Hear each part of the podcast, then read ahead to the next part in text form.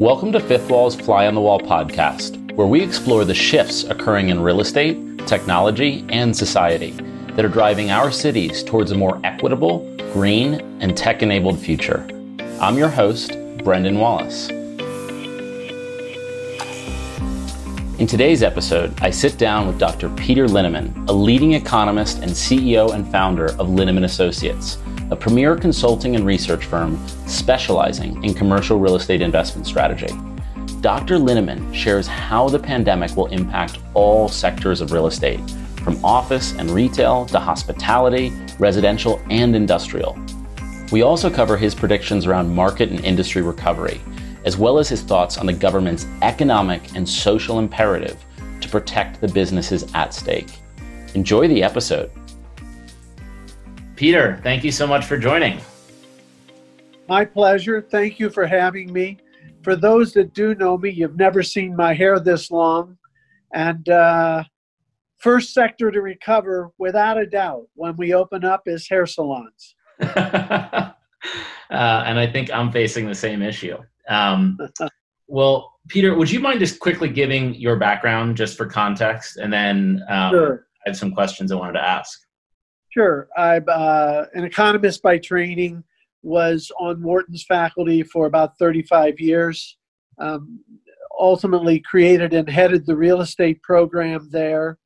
Uh, retired from teaching at Wharton about 10 years ago, but continue to do my advisory work, uh, mostly for real estate and institutional, private equity, REITs, high wealth, um, but also serve on a lot of corporate boards over the years. I've been on about 20 public boards over the years, on four currently. And uh, try to, and we also have our own boutique investment. We're doing some opportunity zone investing um, and some boutique investing. So a mixed bag, but staying busy, hopefully. Yeah, I imagine, especially now. Um, well, I think, you know, our, our investors kind of widely regard you as the you know the academic the philosopher on what's going to happen in the real estate industry so i think everyone be really eager to get your high level views and so my thought was you know i'd love to hear your perspectives if we were to look at how not just the covid crisis itself but the associated economic fallout you think will impact various sectors if you were to look say 24 months out um, and so maybe I'll, right. I'll start with a sector um, that's a big one office. Like, what do you think the office industry looks like 24 months out? Um, it's going to go through a lot of turbulence to get there. But I think by about 24 months out, it will not look so different than maybe 2017.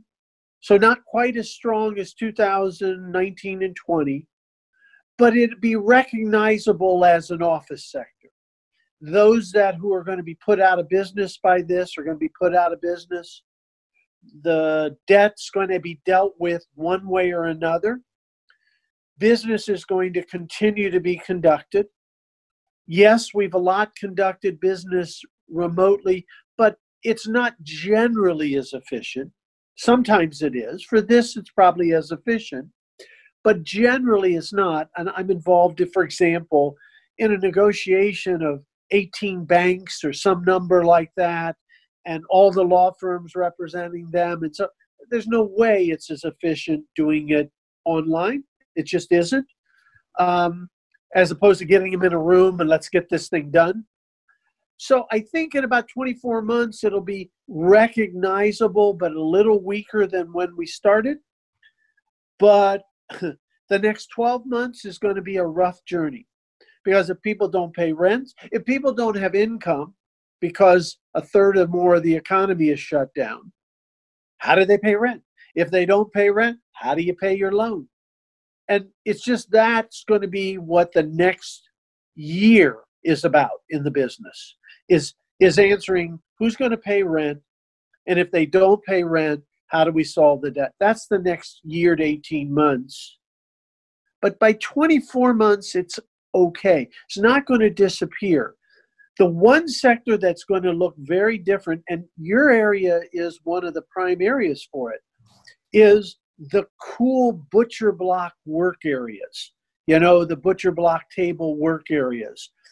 And I'm an old guy, I'm 69, I'm a traditionalist, much more so. And I'm not even talking about the WeWorks of the world. I'm talking about real tenants, real companies who laid out their offices, no corner, no offices, nothing's enclosed, hot seats, butcher blocks, etc. And I can't tell you the number of people who have shown me with great pride over the last year, year and a half, that new space they built for themselves. That's dead. No pun intended. Hot and, seating, and, and you got to you, you, you think that's the case largely on account of the, the public health considerations? On the public health consideration alone, you're an employer, I'm an employer. Fortunately, my office space is very traditional. Fortunately, at this moment, because distancing is not a problem, everybody has their own work area. All I have to do is worry about the copier, right? The shared kitchen, keeping clean, etc mask and so forth. But hot seating, where you don't know who was there before you, you're sitting 14 inches from the person, somebody's right across the table from you. I just think that is for public health reasons, not just public health imposed by government, imposed by smart guys like you and me and so forth, saying, I can't expose my employees. One of the things I think is important to remind, and I'm doing it to every audience I speak of, speak to, you care more about your family and loved ones than the government does. You care more about your employees than the government does. And you care more about your customers than the government does. And there's this notion that's floating around that government is malevolent and wonderful and and knows what they're doing and we in the private don't know anything, we're evil, and we're against our customers' and employee. I'm willing to bet you care more about your loved ones than the government. I'm willing to bet you care more about your employees than the government. I'm willing to bet you care more about your customers than the government. You're going to make the adjustments in the office space, like I'm talking about. You're not just going to take their temperature and you're not going to, you're going to make it a safer work environment. That's going to be more square footage just more square footage. So even though we might do a few more work at home, going to be more fun. I'll give you the one area that I think will unambiguously change out of this as it affects office, but it's small, which is a lot of the old time guys who were hesitant to let people work a day a week at home are going to say, okay, a day a week's no problem.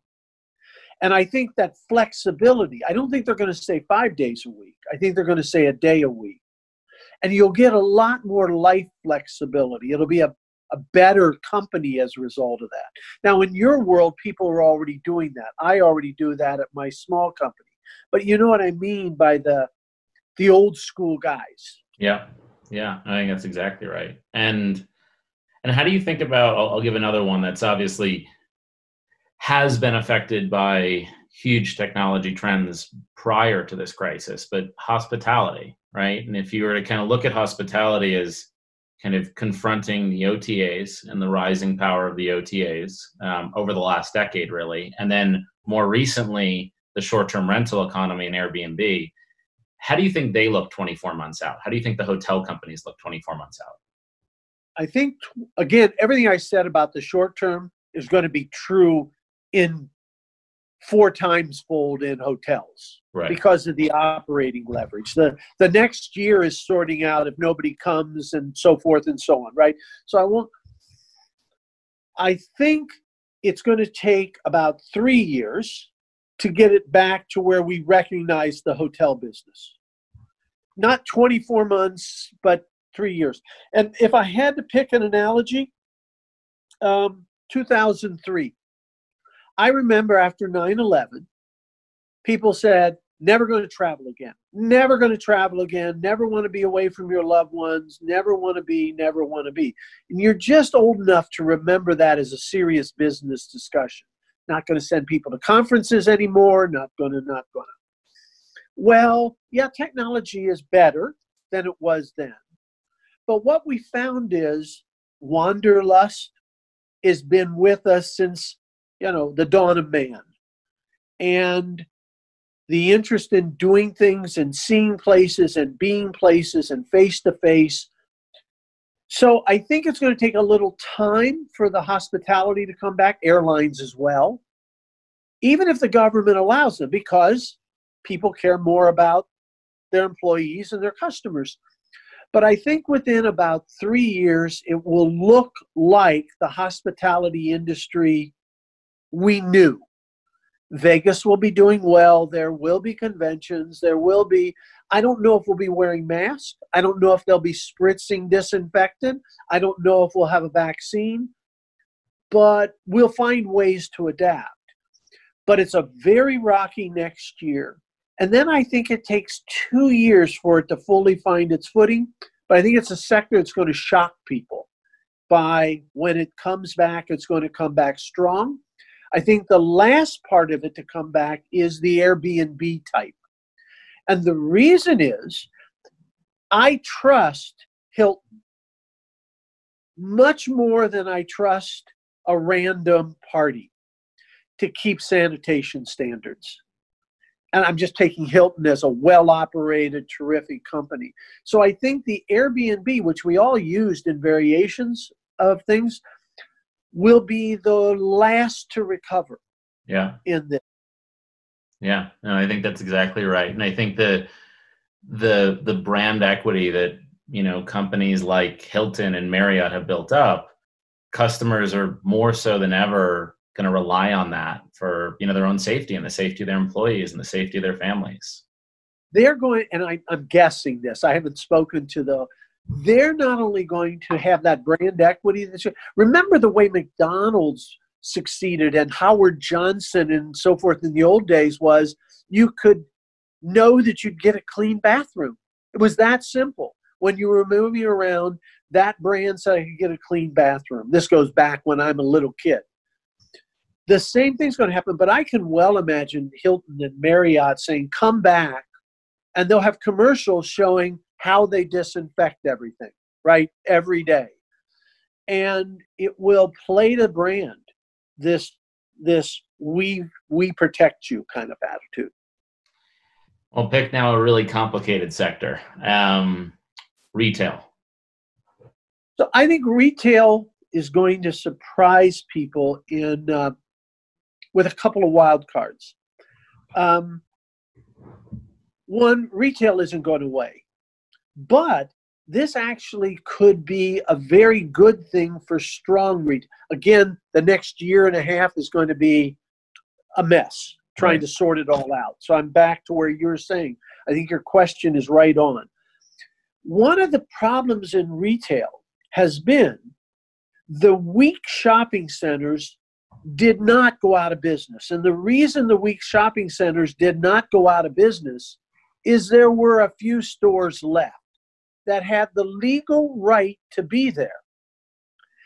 And you made a little money, but it did drain some sales. Not a lot, but it did drain sales from stronger centers.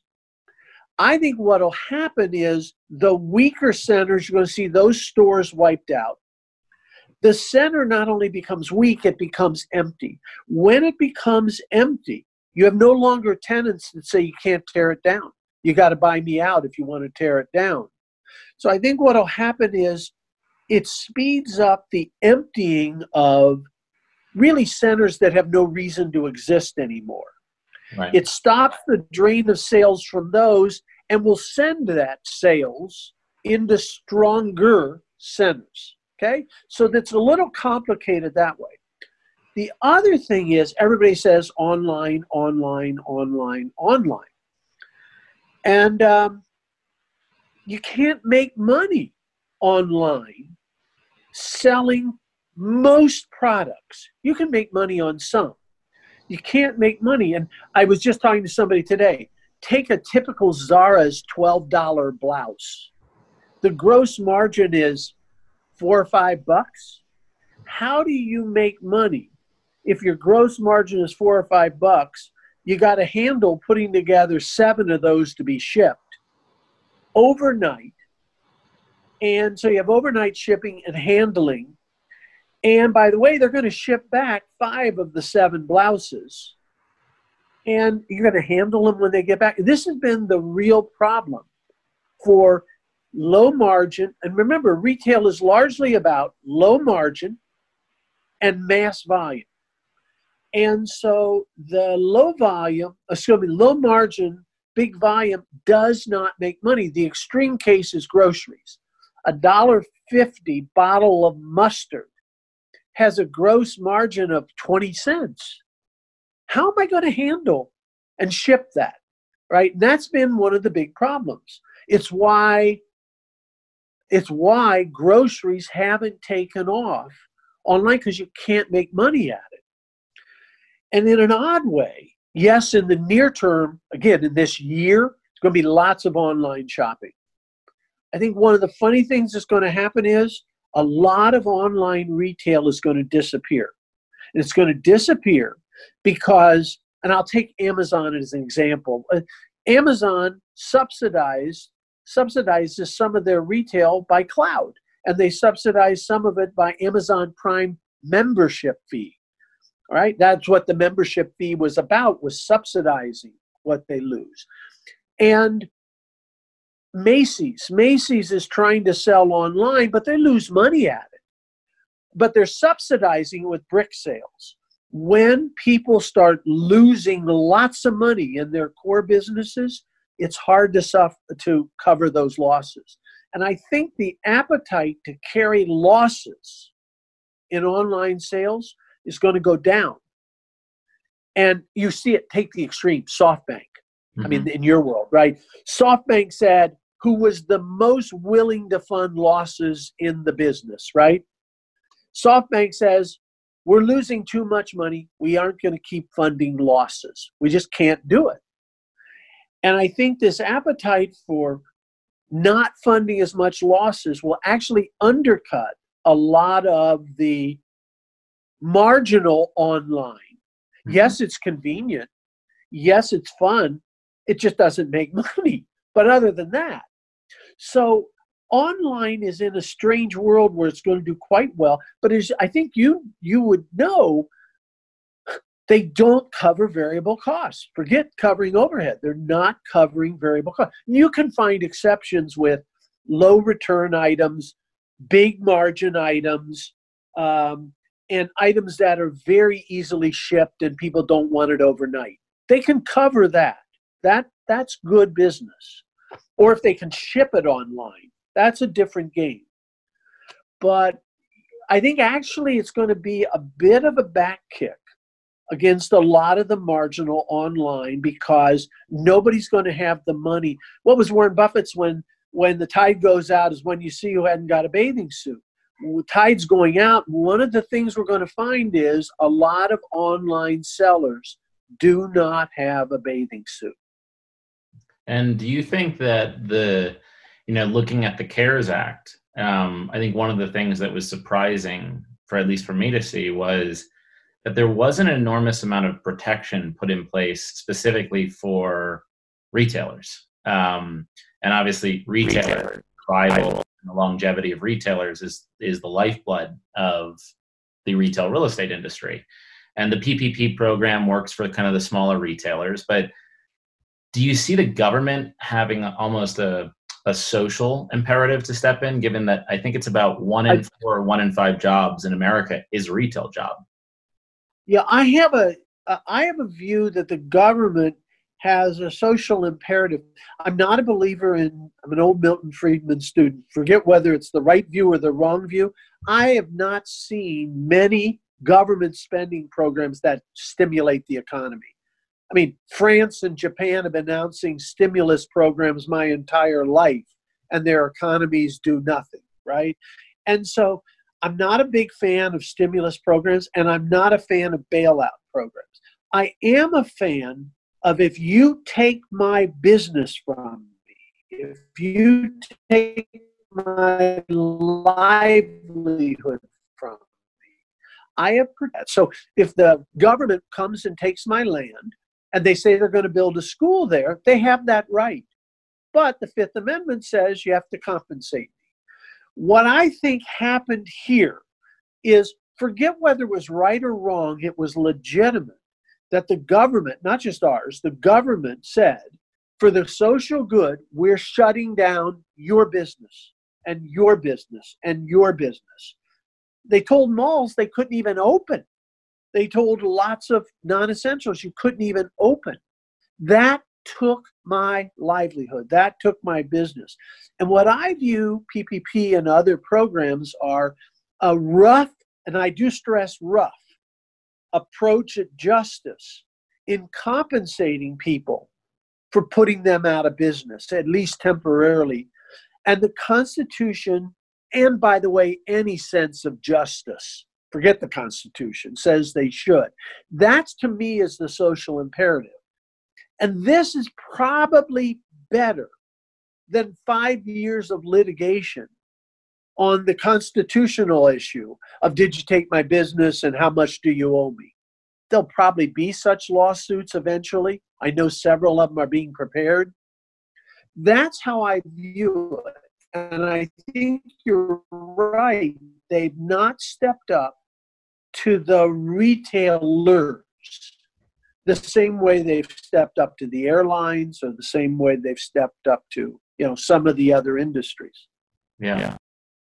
What do you think um, so maybe looking at now transitioning to residential um, home building um, what do you think happens to the us home building industry it dies in the next uh, uh, it'll take about two years to get back to anything recognizable um, I don't know anybody. I know people who have bought cars online. I know people who have bought pencils online. I know people have bought clothes online. I know people have bought food. I do not know a person who buys a home that costs three hundred thousand, five hundred thousand in California, a million for a run of the mill home. I don't know anybody that does that online. You might search, right? You look, you gather information. I'm not trying to say that isn't helpful. You got to be able to visit it. You got to be able to go and you got to be able to walk through the house and you got to be able to feel comfortable. You got to be able to know you can move in. I live in a condo. Our building does not allow move ins or move outs. Condo, not a rental building, condo. And they're not allowing move ins or move out. How many condos are going to get sold in that world? So I think you just see them plummet. I think you could get down to where single family housing starts by the end of the year could be at an annual run rate, right? You have to annualize the run rate. I think you could be down to 200,000 homes. Wow. We were at about 900,000, which was still above the long term average. Uh, by the way, think about it. In addition to what I'm saying about not being able to visit, you need a down payment to buy a home. You need a down payment.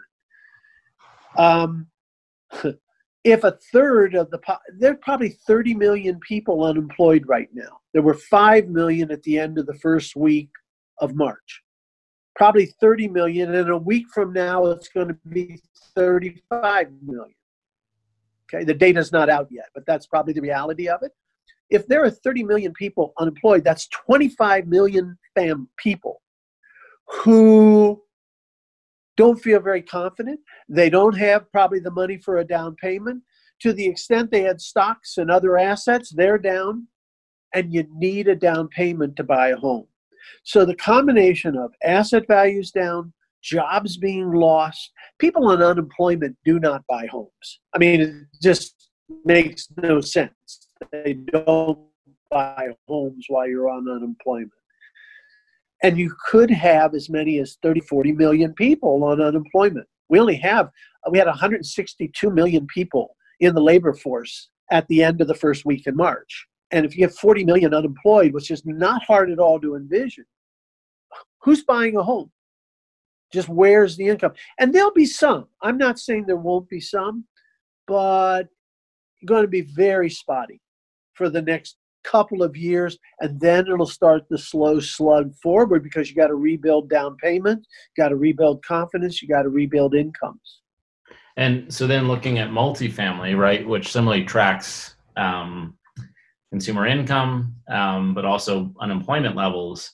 What do you think we see in terms of rent? I mean, we've been in a period of rent growth in the multifamily sector for a while. Um, what does that look like two years out? I, I, think I can imagine what happens in the intervening two years, but two years out, are yeah, we? in the short term, I'll tell you the biggest problem that I've not seen anybody else speak about short term for multifamily. And that is, lots of job losses mean lots of doubling up, right? No, no doubt, and it takes a little time. When I say doubling up, you stay home, right? You don't. The entire graduating class of 2020, whether it's high school graduating, college graduating, um, graduate school graduating, or military coming back. Where are they going to find jobs in May, June, July, and August? And okay, Amazon has a few, a few of your tech firms are hiring. I'm not saying no one, but all those firms were hiring anyway, right? It's not like, so you have this whole class of 2020 that normally would have gotten jobs and rented. And so that whole class of 2020 is basically not going to get a job and not going to rent. And that means anybody that's lost is going to be hard to replace for the next couple of years. And so it's going to be soft. Now, the good news is the supply of new rental units is going to stop, going to go down to probably 50,000 a year on a run rate within a matter of months, uh, which means we'll be destroying more units by floods and fires and so forth than we're building. So it will settle up, but in the near term, it'll be soft. It'll get. It'll then have this hollowness because of the unemployment effects, and then as jobs start coming back, it'll roar back because you'll have shut down supply. You'll have adjusted to a, near, a new norm, and as people get jobs, they're not going to rush out to buy homes. They're going to rush to get out of their parents' home and rent. And they're not going to have the down payment yet because of the wealth phenomena. So I think it's a bouncy year or two. I guess last last sector, um, which is the one where you can actually see tailwinds from growth in e-commerce and Amazon, is industrial. Um, how do you see industrial changing over the next couple years? Industrial's got uh, three parts uh, that are, I think, a little complicated. Um, one is to the extent it's import driven and export driven, it's going to be a down. And that's because um, our incomes are down, so we're not going to be buying as much. So, to the extent you were servicing imported items, that warehouse need is going to go down around uh, the major uh, ports, if you will, but it also air things that are coming in by air as well. And exports the same way. They're not going to allow our stuff in, and their incomes are going to be down. So the import export part, if you will, is going to take a hit. There's just not going to be as much throughput. Okay?